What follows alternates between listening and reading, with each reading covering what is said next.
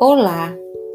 Hoje estudaremos o conceito da palavra célula. O que é uma célula?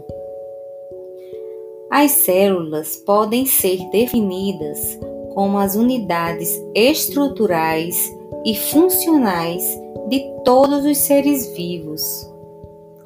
Essas estruturas são vivas, carregam a informação genética de um determinado organismo e são capazes de transmitir essa informação no momento da divisão celular.